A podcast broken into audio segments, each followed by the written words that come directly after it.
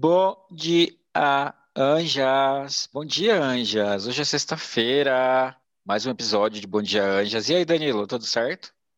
Bom dia, Anjas. Sextou, né? Na realidade, é essa frase Sim. que devemos usar hoje. Sim, toda sexta estamos dentro de casa com mais um episódio de Bom Dia, Anjas. Para você que participou, ouviu o nosso episódio da semana passada. E agora a gente vai trazer mais historinhas da nossa vida aqui para vocês comentarem, para vocês ouvirem, darem risada da nossa cara, darem risada junto com a gente, não é não? Sim, até porque a gente já sabe, né, que ninguém está sozinho, né? É ninguém, aí. ninguém larga a mão de ninguém, eu acho. Ah, De alguns a gente larga às vezes, né? Será? Ai, eu não tenho coragem, não. Ai, bom, vamos pular esse pedaço. Amigo, é o seguinte, é, a gente tem, falando aí de episódio da semana passada, né, da repercussão do episódio da semana passada, a gente tem dois depoimentos de dois coleguinhas nossos que ouviram, eu ia falar assistiram, né, ouviram o podcast e deixaram um depoimento aqui pra gente. Roda aí pra gente. Tá ok, vamos lá. Sou Fernando, tenho 33 anos e eu adorei o podcast, porque o podcast fala diretamente, falou diretamente a mim. Eu senti que muita coisa bateu muito forte, principalmente a questão da Xuxa, de ser proibido de gostar da Xuxa. Eu passei pela mesma coisa. E o mais impressionante é que as histórias acontecem com pessoas diferentes, em lugares diferentes, e no final das contas, quando a gente ouve vocês falando, parece que é a mesma história que aconteceu com a gente, aliás, parece não, é, são as mesmas histórias que aconteceram com a gente. Ai, olha só que fofo. Essa questão da Xuxa, acho que todo mundo passou. Isso é o Fernando de Pois São é. Paulo. Olha, obrigado, Fernando, pelo seu depoimento. Com certeza a gente encontra várias identificações assim. E o objetivo é esse, né, Giovanni? A gente poder mostrar, compartilhar essas histórias e trazer também os ouvintes para o palco para contar essas histórias também, né? Sim. Pois é, é engraçado você ter falado a palavra palco, e aí Xuxa, palco. É, quando eu comentei, né, que imitava Xuxa, que dançava Xuxa, e eu imaginava isso, eu imaginava que eu estava num palco, um palco imaginário. Ai, meu Deus do céu. Mas A é bom, tem- é bom a gente saber que, que, que tinha outras pessoas que também brincavam disso, né? Co- Com Escondidas, certeza. mas brincavam. Com certeza. Eu era um deles, né? Por favor, né? Enfim. A gente tem mais um, então. A gente tem Tem. mais um, um depoimento aí? Roda pra Temos, nós. temos, bora lá. E aí galera do Bom Dia Anjos do Pão, quem tá falando é Leandro, sou aqui de São Paulo e como boa criança viada nascida em 1985, façam as contas.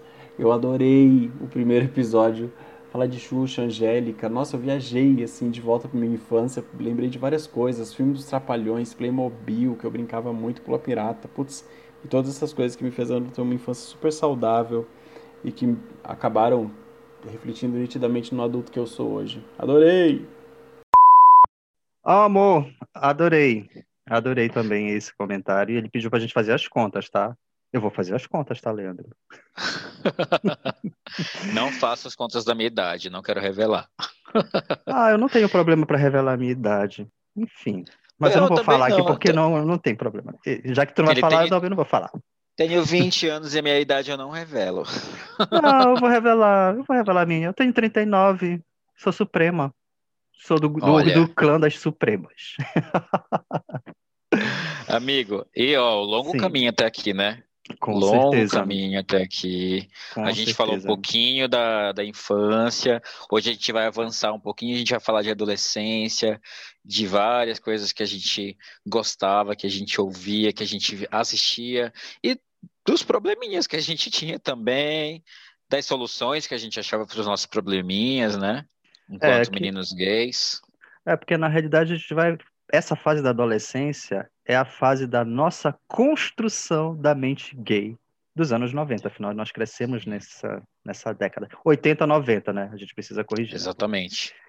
É, é que assim, na realidade, é, ali quando a gente é criança, que a gente passa por toda essa coisa de brincar com maquiagem, de brincar com, com o salto da mãe, de, de, de pensar que é a Xuxa, de fazer vestido, que nem a gente estava comentando no outro episódio, a gente tá ali ainda no campo da brincadeira, porque, um, a gente não sabe o que é ser gay, o que é ser afeminado, a gente não sabe ainda nada, o que nada é isso. Ainda está ali no campo de, de, de, descoberta e brincadeira. A partir do momento em que, que entra, que a gente entra na adolescência, pelo menos para mim foi assim, né?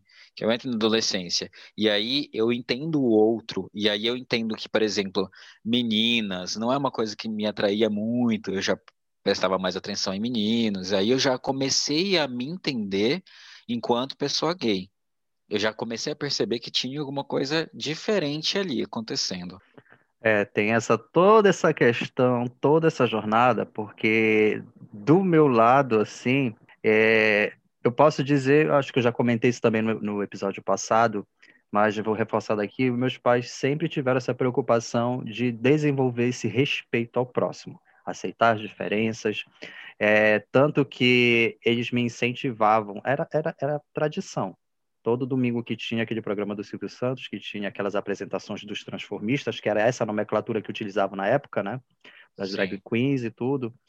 E também tínhamos é, pessoas trans, mulheres trans lá, mas ainda não era um, algum termo novo que o pessoal ainda gerava uma certa confusão, mas eles faziam questão de que eu assistisse e eles colocavam aquela questão, olha, o artista, olha, não tem que ter essa diferença, tudo, uhum. sabe? Em partes, é, eles tiveram essa preocupação, mas, ao mesmo tempo, tinha aqueles outros comentários, né? Que, infelizmente, o quê? O gay sofre muito, relacionamento gay são relacionamentos passionais, que a, a mamãe contava muito isso, que casos passados, por exemplo, que eu falo casos passados porque a realidade dos meus pais é, é de outra época. Então, Sim. assim, eles vão contar casos de, de, de, um, de um bairro que eles moravam aqui em Belém, que era frequente ter crimes passionais e quando uhum. tinha essa questão relacionada ao universo LGBTQI+, né? E, e a gente ainda estava o fato que a gente estava crescendo com a época que estava tendo um surto da AIDS. E Sim. não tinha nem. E as informações eram muito superficiais, ainda estava acontecendo os estudos, então já tinha já crescia aquela história de que ah, o gay vai morrer de AIDS. Sim. Infelizmente, a gente cresceu dessa forma. E ainda, sem contar, que ainda tinha outros materiais que reforçavam isso, que eu me lembro, eu acho que eu cheguei a comentar no episódio passado, que eu comecei a assistir Barrados no Baile cedo, 12 anos. E tinha Sim. um episódio lá específico lá que eles estavam tratando que o personagem da Kelly estava trabalhando num hospital como voluntária, que era numa ala onde estava tratando pessoas é, com AIDS, e ela tinha esse preconceito. Só que ela estava vencendo. Mas o que que acontecia? O personagem era o quê? Era gay.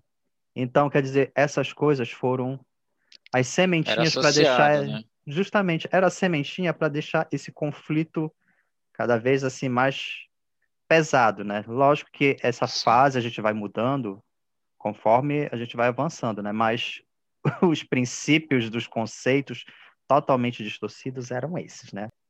Eu acho que do meu lado, assim, eu, eu até acho incrível o fato de você ter tido um pouco mais de esclarecimento nessa questão na sua casa, porque na minha casa não tinha nenhum. Eu ainda, tipo, coisas de AIDS e tal ainda não era uma preocupação para mim, porque eu ainda não tinha relação sexual, então eu não, ainda não estava nessa. Mas a gente sabe que existia uma perseguição com as pessoas gays não só por conta disso, mas isso era um era uma coisa que as pessoas usavam para tipo falar que gay não prestava, que ia ser um problema, que ia ser um, um câncer na sociedade, né? Por conta de AIDS, porque gay estava espalhando doença, enfim, várias coisas. Mas eu acho que da minha adolescência, umas, tinham coisas assim que me incomodavam muito, porque toda vez que eu que eu tinha qualquer tipo de comportamento gay, eu era repreendido. E aí eu fui entendendo, fui crescendo entendendo que ser gay era errado. E eu me incomodava. E, tipo, ao invés de ter que nem a sua mãe que falava assim, ó, assista aos transformistas porque é uma forma de arte e respeite, eu ficava incomodado quando eu via porque é, eu percebia que o gay ele servia ali para em alguns momentos, em alguns lugares, ele servia para ser tirado sarro, para, enfim, né, com personagens, nunca era um personagem de destaque na televisão, era sempre alguma pessoa para você rir dela, né? Aí, por exemplo, tinha a Vera Verão, eu fui chamado de Vera Verão. Quando eu percebia que quando uh, eu é, desenvolvi algum comportamento gay e alguém percebia, a pessoa me chamava de Vera Verão. Depois veio, isso já mais pra frente, né? Veio aquele outro que era Olha a Faca, e aí, quando as pessoas queriam, tipo, insinuar que você era gay, elas gritavam Olha a Faca, sabe? Essas coisas que eram, que para mim, na minha cabeça, eram é, para me ferir, sabe? Eram, e aí, quando eu via alguma coisa de gay assim na televisão, eu ficava extremamente incomodado. Mal sabia eu que no futuro eu ia ressignificar tudo isso, porque hoje em dia eu acho que a Vera Verão foi uma pessoa incrível, sensacional. Só que quando eu via ela na televisão antigamente, eu me incomodava exatamente porque eu era isso estava associado a coisas ruins, né? Olha, só para corrigir aqui, para o pessoal não entender errado, o fato de, de eu assistir Barrados no Baile cedo, dos meus pais trazerem essa temática, essa abordagem em casa desde cedo, não significa que eu comecei a transar desde cedo, tá? Por favor, não vamos interpretar as coisas errado. Ô, Roberto Justus, a gente vai chegar lá. Mas isso que você falou da questão da referência é, a base de tudo, né? A gente cresceu com, com essas informações e elas refletem até hoje. A gente está nesse processo de desconstrução, graças, mas a gente está lá no nosso subconsciente, lá ainda buzinando, ainda reflete. É um trabalho é, que a gente faz todo dia, mas a gente consegue ressignificar tudo isso, sim. Pois é, mas é, eu percebo que essa evolução, amigo, ela demora alguns anos para acontecer. Muito que se faz hoje é para que a gente tenha um futuro mais esclarecido. Totalmente. E teoricamente nem deveria ser assim, né, Giovanni? Porque quando a gente vai puxar os... na, na nossa história, a questão do relacionamento homoafetivo, o relacionamento de dois homens de mesmo sexo, tem indícios históricos que era uma questão de tradição. Era a passagem que era o que o homem seria, ele deveria se relacionar com outro homem da idade dele que seja da idade dele, da idade mais avançada que seria fosse um tio ou alguém mais velho para justamente marcar essa passagem, né? Ele teria tanto esse relacionamento sexual e por aí vai. E é interessante que quando a gente vai puxar pela história como isso foi totalmente deturpado e a gente acaba assim per perguntando o que é que aconteceu por que uhum. tanta aversão, né? Mas a gente sabe que isso daí é um outro tópico que a gente vai falar lá Sim. na frente. Lá na frente, um podcast específico, mas é, a gente percebe que na época, até antes de Cristo, tinha um, um costume que esse costume foi deturpado. Aí, ou seja, voltamos a caminhar para ah. trazer essa diversificação de volta. Sim, mas olha, é, aí é, quando as, as sociedades elas vão se construindo, né, com base em padrões de comportamento. E assim, na, na realidade, o padrão heterossexual, né, ele é meio assim, ele funciona da seguinte forma: a pessoa ela nasce, ela cresce e aí ela chega a determinada determinada etapa da vida dela, ela tem que arrumar uma, o cara tem que arrumar uma mulher, se casar, ter filhos, ter uma casa, e aí, quando a gente quebra nesse padrão, quando a gente é, não atende a essa, essa necessidade, essa padronização do comportamento da sociedade, a gente causa distanciamento. Eu quero usar essa palavra, a gente causa distanciamento. E aí eu comecei a perceber que, assim, na escola, por exemplo, né? E até no condomínio que eu morava, era muito incentivado, assim, a gente, ah, dá em cima da menina, a menina tá gostando de você, vai lá beijar a menina, não sei o quê. E eu sempre, assim, me, eu, eu evitava exatamente ficar perto das pessoas e, e ter amigos e estar em grupos de pessoas, porque eu sentia que algum, em algum momento aquela cobrança ia ser feita para mim, entendeu? É, de, ah, você vai ter que beijar uma menina, ó, aquela menina ali tá interessada em você. Teve até vezes que isso aconteceu e eu fugi. E aí, é, eu acho que isso causava, fazia com que a gente acabasse se isolando, né? A gente acabava se isolando. É, eu na escola não tinha amigos meninos, eu só tinha amigas meninas. E isso ainda deixava o povo mais furioso e me chamando de bicha, porque eu não fazia amizade com os meninos, só com as meninas. E aí isso, eu acho que aí essa, essa cobrança, né, gente, o medo dessa cobrança vai fazendo com que a gente vá se isolando.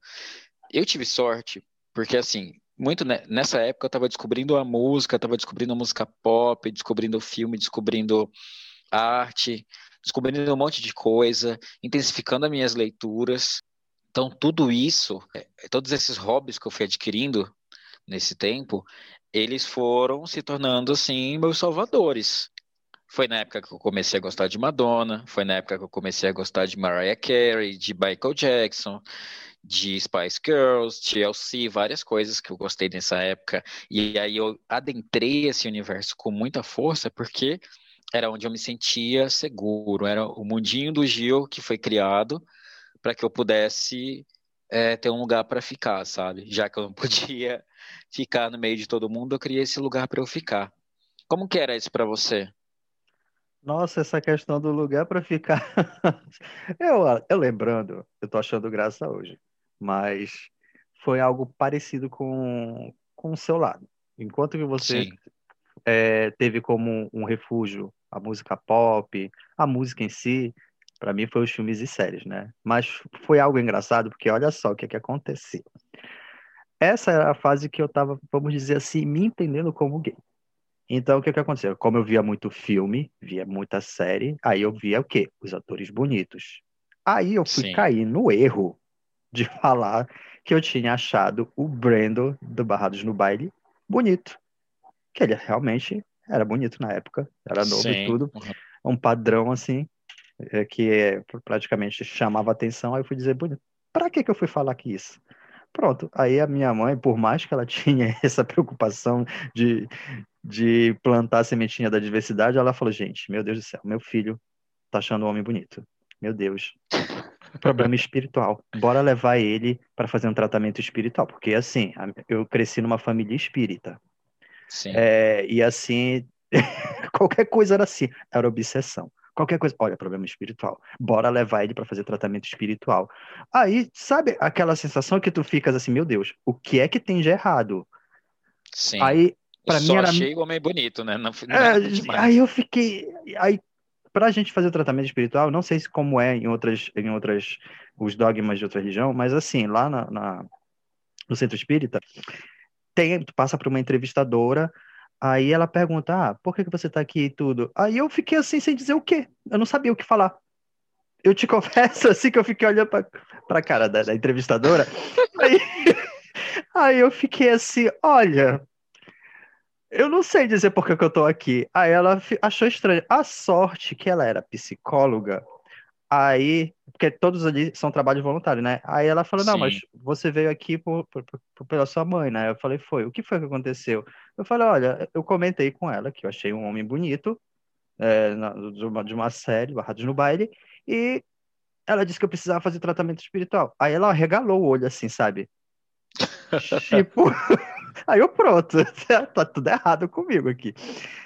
Aí ela disse, olha, pelo que eu vejo, o teu perfil aqui, tu já nasceu uh, na família, tem evangelho no lar, tem todos. Uh, eu não, ela, ela, faltou dizer assim: peraí, chama tua mãe aqui, deixa eu conversar com ela. E acabou acontecendo isso, né? Ela disse: uhum. você não precisa.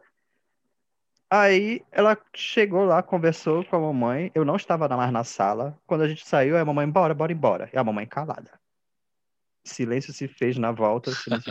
Aí a gente foi para um outro centro que tinha uma reunião mediúnica. Ela dizia que eu gente eu precisava participar dessa reunião mediúnica porque diz que se era um problema de obsessão, então a, a, o obsessor seria convertido ali. Eu falei, meu Deus. Giovanni, resolveu o problema. Jo... Resolveu o meu problema, aumentou simplesmente o meu medo de ir para uma reunião mediúnica. Sim.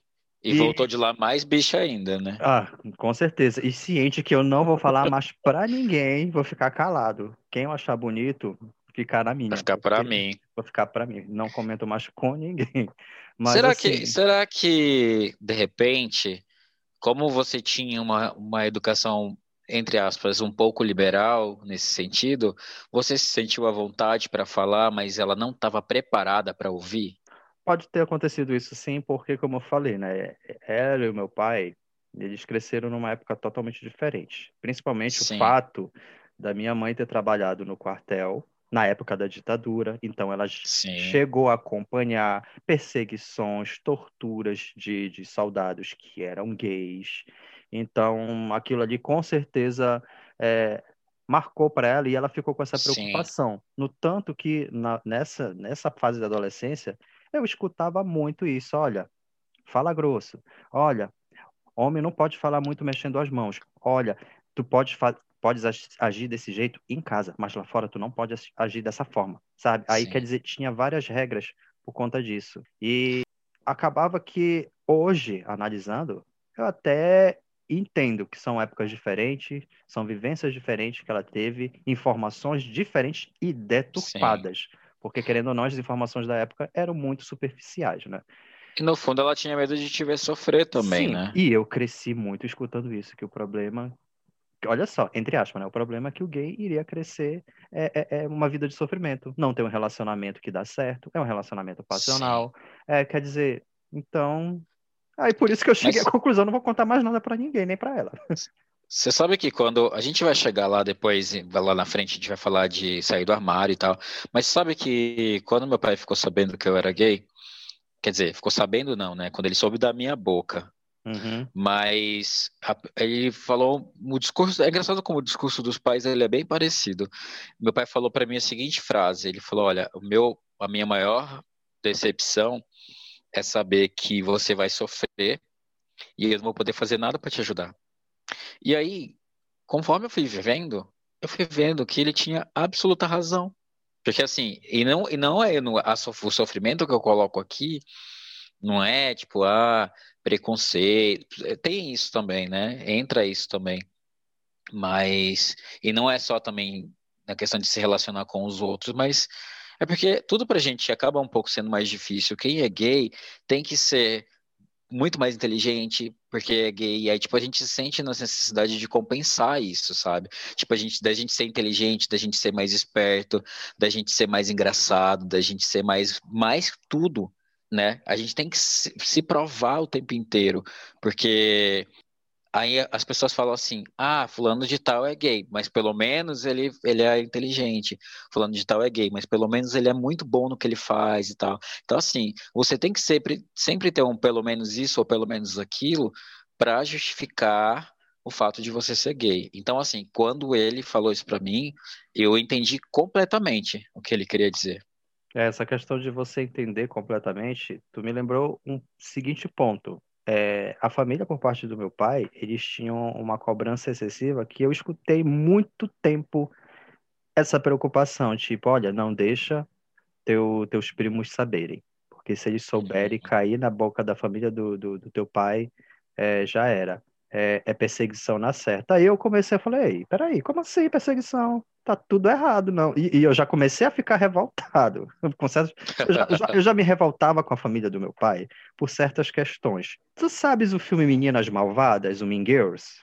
Sim, Que é, é simplesmente alfinetada em cima de fine- alfinetada? Era assim. Sim. É assim que é a família do meu pai. E todo almoço de família que tinha era uma confusão, estilo é, é, peça grega. Era a confusão do começo ao fim. E eu não gostava disso, porque era humilhação atrás de humilhação. Eu comecei a me revoltar. sim. Aí quando a mamãe falou pra mim, olha, porque não deixa de saber, aí eu comecei a chutar o balde. Aí eu falei, quer saber? Eu vou cortar. Eu, eu cheguei assim com a minha mãe, eu vou cortar laços com a família do meu pai. E foi o que eu fiz no almoço. Gente, me lembrando disso agora. Eu fiz uma onda nesse, nesse almoço, porque o, o meu tio tinha a seguinte mania de começar, é- é- era, parecia que era um- uma pauta de reunião. Quem seria o primeiro que seria julgado ali? Aí, simplesmente, eu não sei o que foi que aconteceu comigo, se eu estava movido pelo ritmo ragatanga, que na época nem existia, né? Que eu fui dizendo as verdades para ele. Aí, Você tipo, fez, você fez igual o RuPaul, The Library is Open. Aí você saiu falando tudo de todo mundo. Saí falando e, e disse, olha, é estranho, porque a maioria do- do- da família do, do meu pai, espíritas, palestrantes, e me incomodava, Giovanni, essa história, Uhum. tipo, você dar palestras, dizer respeito ao próximo, amar o próximo e dentro da família tu começar Sim. a fazer o contrário. E foi que eu fiz. Mas é isso. é sempre assim, né, amigo? E eu joguei. É até a página 2, né? Então, e eu joguei tudo isso. Eu peguei, eu liguei o ventilador mesmo e joguei a merda tudo de uma vez. Ai. Gente, e, e tu não imagina a confusão que deu, e eu falei, e pode ter certeza que essa é a última vez que vocês estão me vendo nesse almoço e eu não vou participar de mais nada dessa família. E fui embora. Colocou, colocou, o chapelão e saiu. Sim, e fui embora. E até hoje eu sou tido como a ovelha negra da família, mas eu não tô nem aí, sabe? Mas é, é aquela história. A gente tem que fazer aquilo do nosso coração, porque se não correspondia a isso, não tinha como fingir que não estava vendo, Sim. sabe? É, é, é complicado tu tu vê pessoas sendo humilhadas na tua família, pessoas assim querendo crescer com sonhos e sendo puxados para trás por, por irmãos, é, não, não, isso não é, não é saudável. Aí por isso assim que eu cresci com essa preocupação, então mamãe, olha, não deixa teu primo saber. Aí eu fui cortando logo daí, para eu ter um pouco de liberdade, autonomia, que seria essa palavra. Olha, família é uma coisa realmente complicada. Na minha família, eu tive muita dificuldade sendo gay, porque começava na minha casa. As pessoas me chamavam de bichinha. Minha irmã mais velha me chamava de bichinha, meu irmão me chamava de bichinha. Começava na minha casa. Então, eu fiquei por muito tempo assim. Quando eu falei para você que eu criei um universo para mim, me fechei nele, foi para que eu pudesse me proteger. Mas eu também, eu, eu tinha algumas. Hoje eu, eu, eu, eu, vou falar a palavra mancadas, né? Só porque na época parecia que era mancada. Mas na verdade eu só estava sendo eu. Mas assim, eu não queria que me chamassem de gay, mas eu ia para a escola com o fichário da Mariah Carey. Eu não queria que. É. Eu não queria que me chamassem de gay, mas eu comprava contact e colocava a Madonna na capa do meu caderno. Entendeu? entre outras coisas. Mas é, essa coisa da família que deveria ser o apoio da gente não era, né? Às vezes era, era só mais uma pessoa ou era o começo de, do problema todo. É, eu lembro que eu, por muito tempo, não fiquei, não fui quem eu queria ser. Eu não pude ter muitos amigos gays. Quando eu tinha amigos gays, eu até tive amigos gays. Meus primeiros amigos, que são meus amigos até hoje, tirando você, é, que são gays também.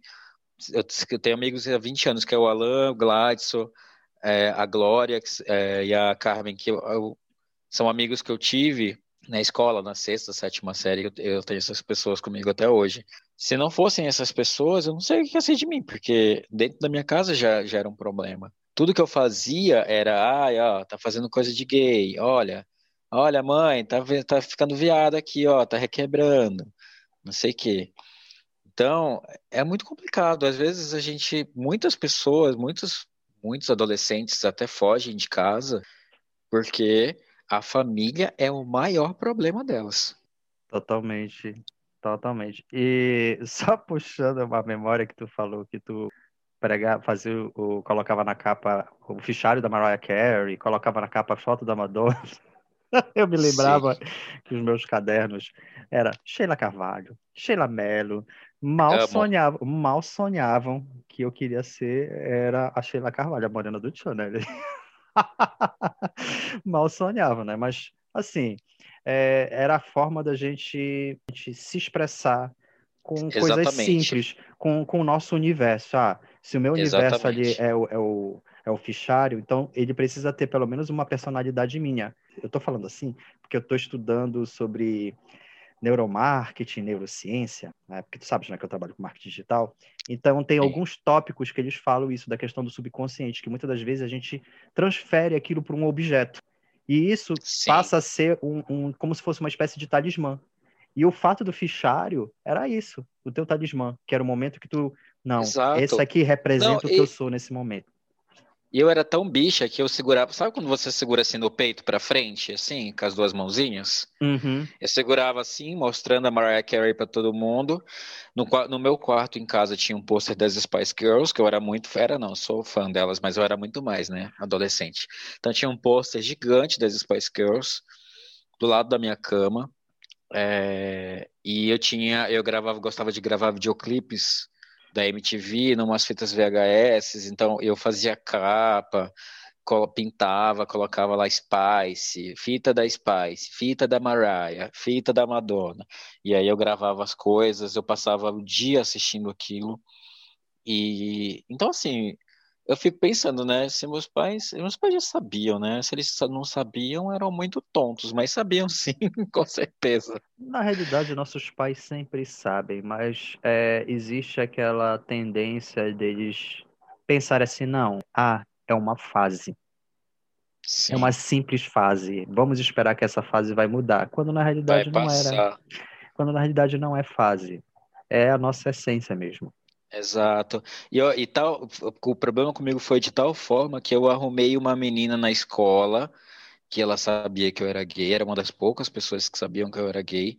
E aí eu falei para ela assim: "Olha só, vai ter uma festa junina no meu condomínio e eu vou levar você nessa festa junina e eu vou falar para as pessoas que me conhecem lá, incluindo minha mãe e meu pai, que você é minha namorada."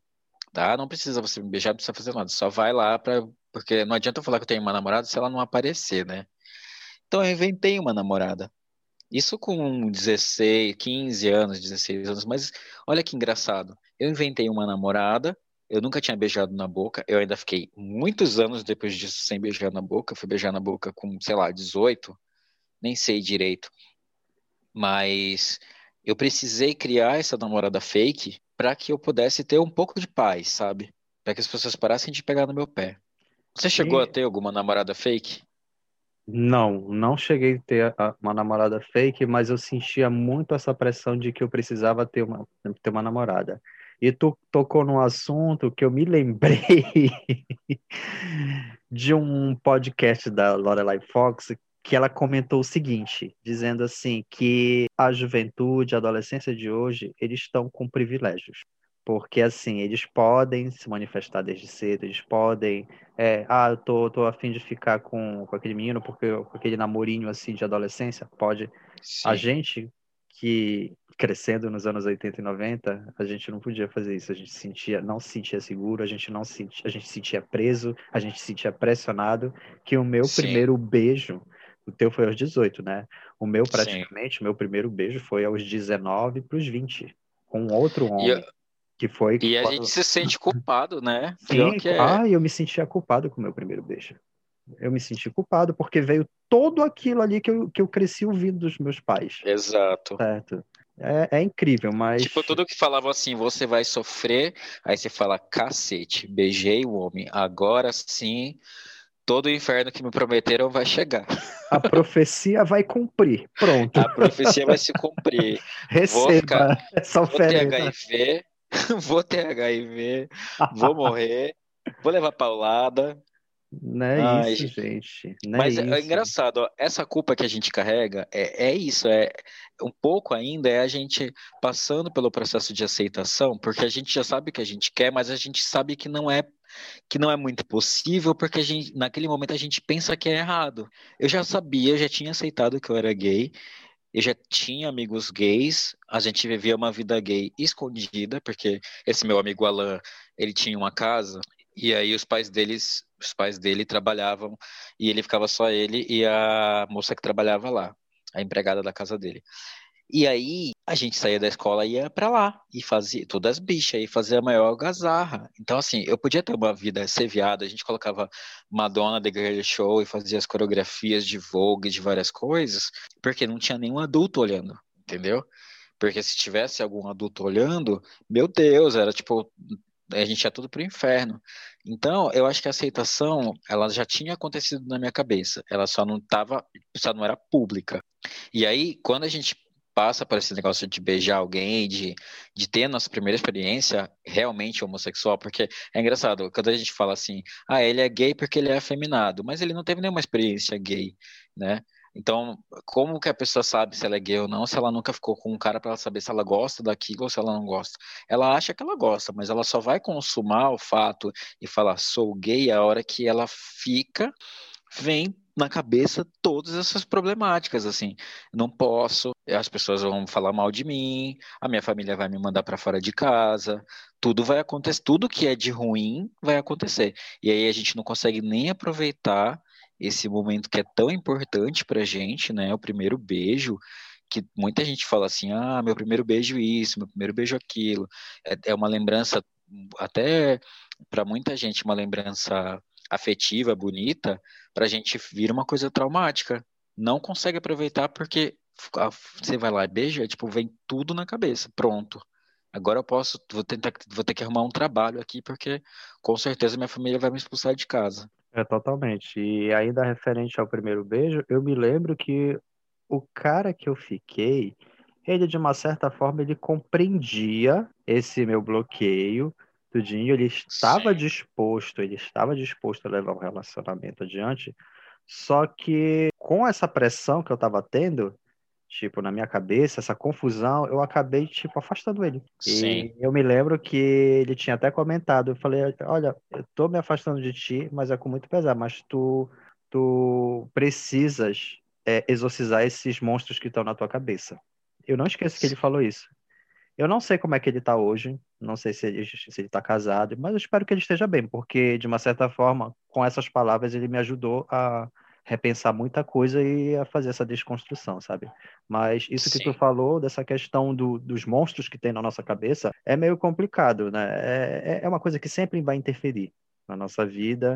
A gente precisa sempre estar tá vigilante com isso e se permitir. Lógico Sim. que não é um processo que tu vai conseguir do dia para noite. Quem dera, né? Que a gente instalava o dedo pudesse fazer isso, mas é um processo. Mas a gente consegue. A gente está conseguindo a gente está conseguindo cada vez mais, porque eu vejo hoje em dia muito, muitos jovens, assim, com 15, 16 anos aí, tendo é, as suas primeiras primeiros contatos, né, com, com outros gays e, e tendo histórias bacanas, assim, para contar. De, ah, eu conheci meu namorado na escola, ou eu conheci meu namorado, sei lá, no meu primeiro trabalho. Eu não, eu até eu começar a namorar demorou um pouco porque justamente por conta disso, tinha toda essa questão, eu não conseguia, eu não conseguiria levar uma vida de namorar, de, de levar um relacionamento para frente, porque um relacionamento requer muita coisa, né? Requer você se encontrar com a pessoa, falar com ela constantemente, dar atenção. E como eu vivia uma vida de até de, de, de me esconder, não dava para eu me relacionar. Então, eu ficava, eu, eu vivia de, de ter poucos encontros, um aqui, um ali, às vezes ia para algum lugar gay com RG falso para conseguir entrar, aí eu conseguia ficar com alguém, mas era assim muito espaçado isso. Eu só fui namorar de fato e ter assim relações sexuais e enfim, né, ter uma vida normal, me relacionando com alguém, já com 19 para 20 anos e e também, assim, já estava quase ali no meu limite de falar assim, meu, é isso. É, daqui a pouco, se as pessoas começarem a encher meu saco, eu vou contar. E aí foi o que acabou acontecendo. Eu acabei contando para minha mãe e a recepção dela, infelizmente, não foi das melhores. Minha mãe não lidou muito bem com a situação acabou dificultando ainda mais a minha vida com relação ao meu namorado, porque aí ela me proibia de sair, aí ela não deixava eu falar com ele ao telefone, era um problema. Meu pai, pelo, por é, ironia do destino, eu pensava que ele ia reagir muito pior, ele foi melhor que a minha mãe nisso. Como ele, quando eu falei, ele falou aquela frase para mim, né, que é a única, que não ia mudar nada, assim, que eu ia continuar sendo filho dele, que tudo ia continuar normal, só que ele tinha receio de que eu fosse sofrer, foi o que ele falou para mim. E a partir daí, eu falei, bom, eu já que já contei para minha mãe e meu pai já tá sabendo também, Agora, quem souber, não me importa mais. O que era pior para mim era eles saberem. Já que eles já sabem, não me importa mais se alguém souber. Obviamente, isso não mudou meu comportamento. Eu continuei sendo a mesma pessoa, né, agindo discretamente, até porque eu não me sentia totalmente seguro em ser né, abertamente gay. Eu estou falando isso aí já nos anos 2000, no começo dos anos 2000, ainda era problemático ser gay. Então, eu estava tentando me proteger.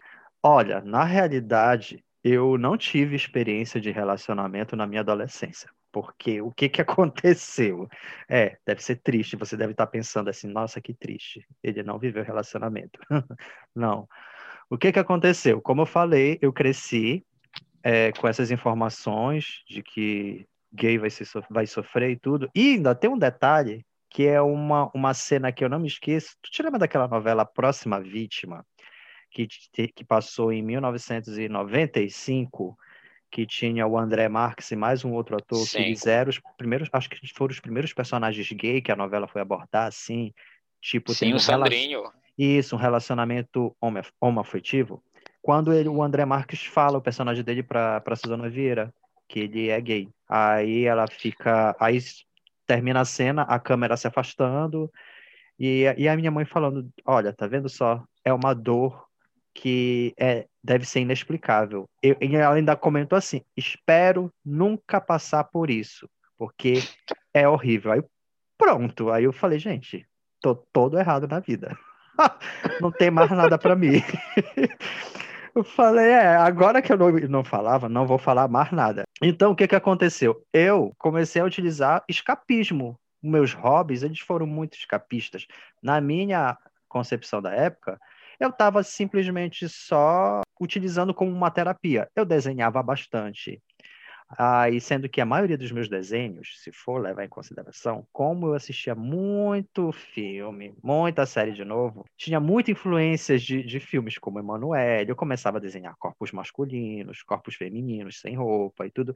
Mas aí, quando eu comecei a aprender a desenhar corpos masculinos, eu fiquei focando nisso.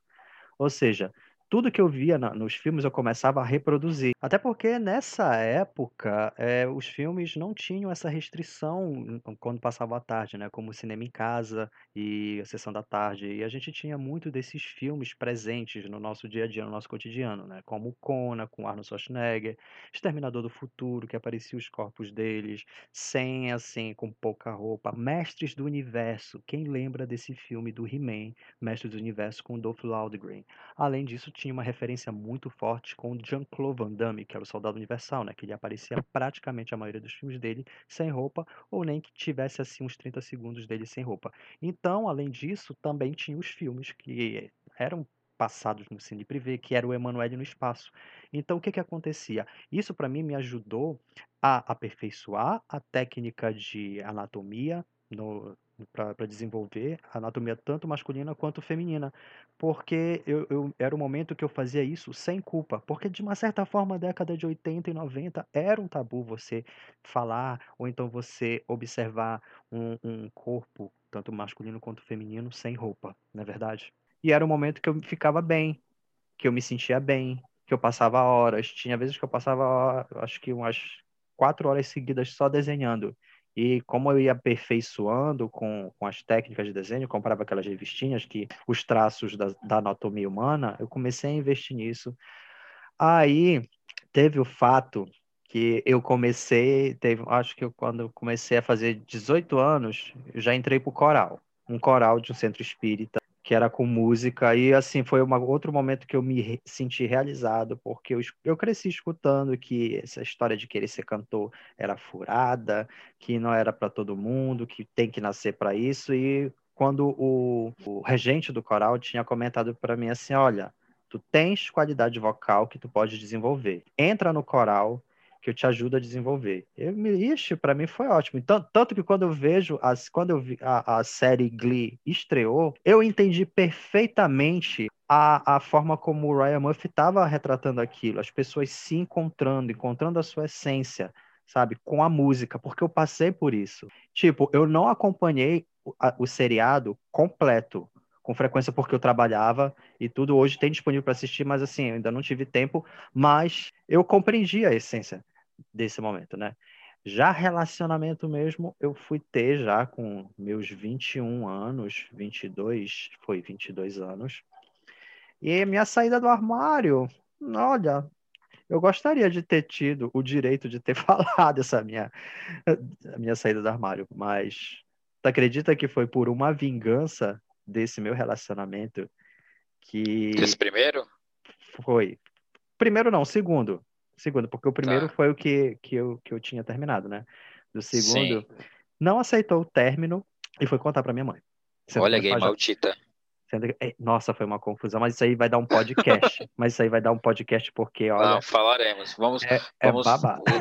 Vamos ter um, um episódio específico para dates ruins Gente, e relacionamentos não. tóxicos e gays malditas. Precisamos, porque é babado e eu, eu quero saber se quem tá ouvindo também passou por isso, porque assim, eu não tive o direito de, de falar pros meus pais que eu era gay. Foi justamente esse meu ex-namorado. Olha só a confusão. Coincidiu dele em casa quando meu pai estava em casa. Que ele foi, e parece que entregar um documento para a mamãe, aí ele foi, aproveitou e soltou lá a bomba, e eles simplesmente destrincharam, dizendo: Olha, ele é nosso filho, a gente ama ele, e a gente só tá aqui para apoiar ele. Eu me Sim. surpreendi quando eu vi isso. Quando eu escutei isso. Eu me surpreendi. Porque eles Ele te poderiam. fez um favor, né, amigo? Me Porque fez um às favor. vezes pode ser que de repente você não tivesse preparado para falar naquele momento, mas aí ele foi lá e falou, e aí você falou, "Ah, então já que foi falado, é isso mesmo. Aí foi que depois, tipo, eu, eu deixei a, a, a, a poeira baixar, porque foi uma confusão, assim, desnecessária, que ele criou um clima, assim, bem pesado. Ele- ele- e, e ainda perguntaram pra ele assim, "Ah, mas por que tu tá contando isso? E ele não disse que porque a gente tinha namorado. Olha só a, a confusão que tá gente. Aí, tipo, eu deixei a poeira baixar, acho que foi uns dois dias depois, aí eu cheguei com a minha mãe, contei. Aí ela repetiu a mesma frase, tá? Eu sou sua mãe, eu te amo, eu sou seu filho, mas tu já sabe, né? Todo gay vai, todo gay sofre na vida. Eu falei, ai, mãe, Sim. não tem como. Mas eu falei, tá, mãe, Mas é eu isso. acho que eles Mas fazem hoje em dia eles mudaram. posição de pais, né? Isso, isso, mas hoje em dia, tipo, eles mudaram. Hoje em dia eles perguntam quem eu tô namorando. Quem dera, né, que eu estivesse namorando, né, nessa pandemia, né? Eu seria doido, né, se eu tivesse algum date, né? Mas eles ficam perguntando. Eu- Eu tava o dia desse almoçando aqui, aí o meu pai falou: e aí, não tem ninguém, não? Tu Não tem ninguém pra apresentar a gente, não? Não tá namorando? Olha, Porque ele já conheceu meus dois últimos namorados, né? sim. Então, aí eles se tratam super de boa, eles gostam deles e ainda defendem meus namorados. Enfim, fazer o quê? Mas essa Gente, tô questão. passado. Seu pai, e aí? Não vai trazer ninguém, não? E É. os namoradinhos? É, Tinha aquele, aquela história de Natal que a tia vem e as namoradinhas, sabe? Eu falei, e aí, os namoradinhos? não, totalmente. Mas é, é como, como eu estava conversando um dia desse com um amigo, que é essa fase de desconstrução. Quando os nossos Sim. pais começam a observar que é totalmente diferente aquilo que eles viram no passado ou que eles acreditavam ser, começa a desfazer aqueles medos, aqueles preconceitos. Lógico que o medo de violência existe, certo? Mas Sim. eles começam a ver Até a que não é bem tem, né? assim. Não é só Isso. eles. Isso. É, eles começam a ver que não é bem assim, que é uma é um é um universo totalmente diferente. Sim. Mas a gente sabe que não são todas as pessoas que têm essa oportunidade, porque o querendo ou não, a tua mãe não aceitou, como você falou, né? O seu Sim. pai aceitou de primeira, a minha mãe aceitou, É, ele respeitou, mas aceitou entre assim, aspas, tá? mas a gente tem que lembrar que tem pessoas, amigos, colegas que não tiveram isso, né? Tiveram até que sair de casa, Sim. né? Então, a gente teve um. Eu acho que no meu caso, amigo, é, mais, é muito, um pouco mais fácil, porque assim, por mais que meus pais não aceitem totalmente, porque eu falo assim, meu pai ele não teve a pior reação, mas também ele não comenta o assunto, não é uma coisa que é muito simples para ele. Bom, é, no meu caso, assim, é um pouco mais fácil porque eu não vivo com meus pais há muitos anos, então eles não precisam ficar lidando com isso o tempo inteiro. Mas não falo que, que aceitam ou aceitaram totalmente, não. Então, meu pai não toca no assunto, não é uma coisa que ele lida com muita facilidade. Mas, como ele não vive comigo e eu já sou um homem de quase 40 anos, não tem nem por que hoje em dia eles quererem é, falar alguma coisa nesse sentido. Mas eu gostaria, assim, tipo, eu não sei como que vai ser a minha vida pra frente. Eu não sei se um dia eu vou casar com alguém. Não tenho intenção. Mas se um dia isso acontecer, eu não sei se meus pais, por exemplo, estariam no meu casamento ou qualquer coisa assim. Porque eu imagino que pra eles ainda seja difícil lidar. Olha, casar, Então, assim- eu penso em casar sim, tá? Eu não quero ficar pra titio, não, por favor. Eu já, eu já aceitei que eu vou ser a véia dos gatos. Não, eu vou casar. Fale por você, porque eu vou casar. Não, ne- ne- nesse sentido aí, eu, sempre pensei é, que eu me casaria, e eu ainda Sim. tenho essa ideia de casar. E engraçado que os meus pais, eles têm essa, essa ideia. Então, quando é que tu vais casar? Será que, quando, eu- quando eu apresentava algum namorado novo, eu falei, será que agora vai esse casamento? Agora é Esse esse. casamento? Agora é esse. Agora vai. Vem aí. Vem aí. aí. aí quando via não era. normal. Amigo. Normal. Oi. Amigo, a gente vai dar continuidade no próximo episódio Uhum. da nossa vida adulta, falando um pouquinho de como foi, né?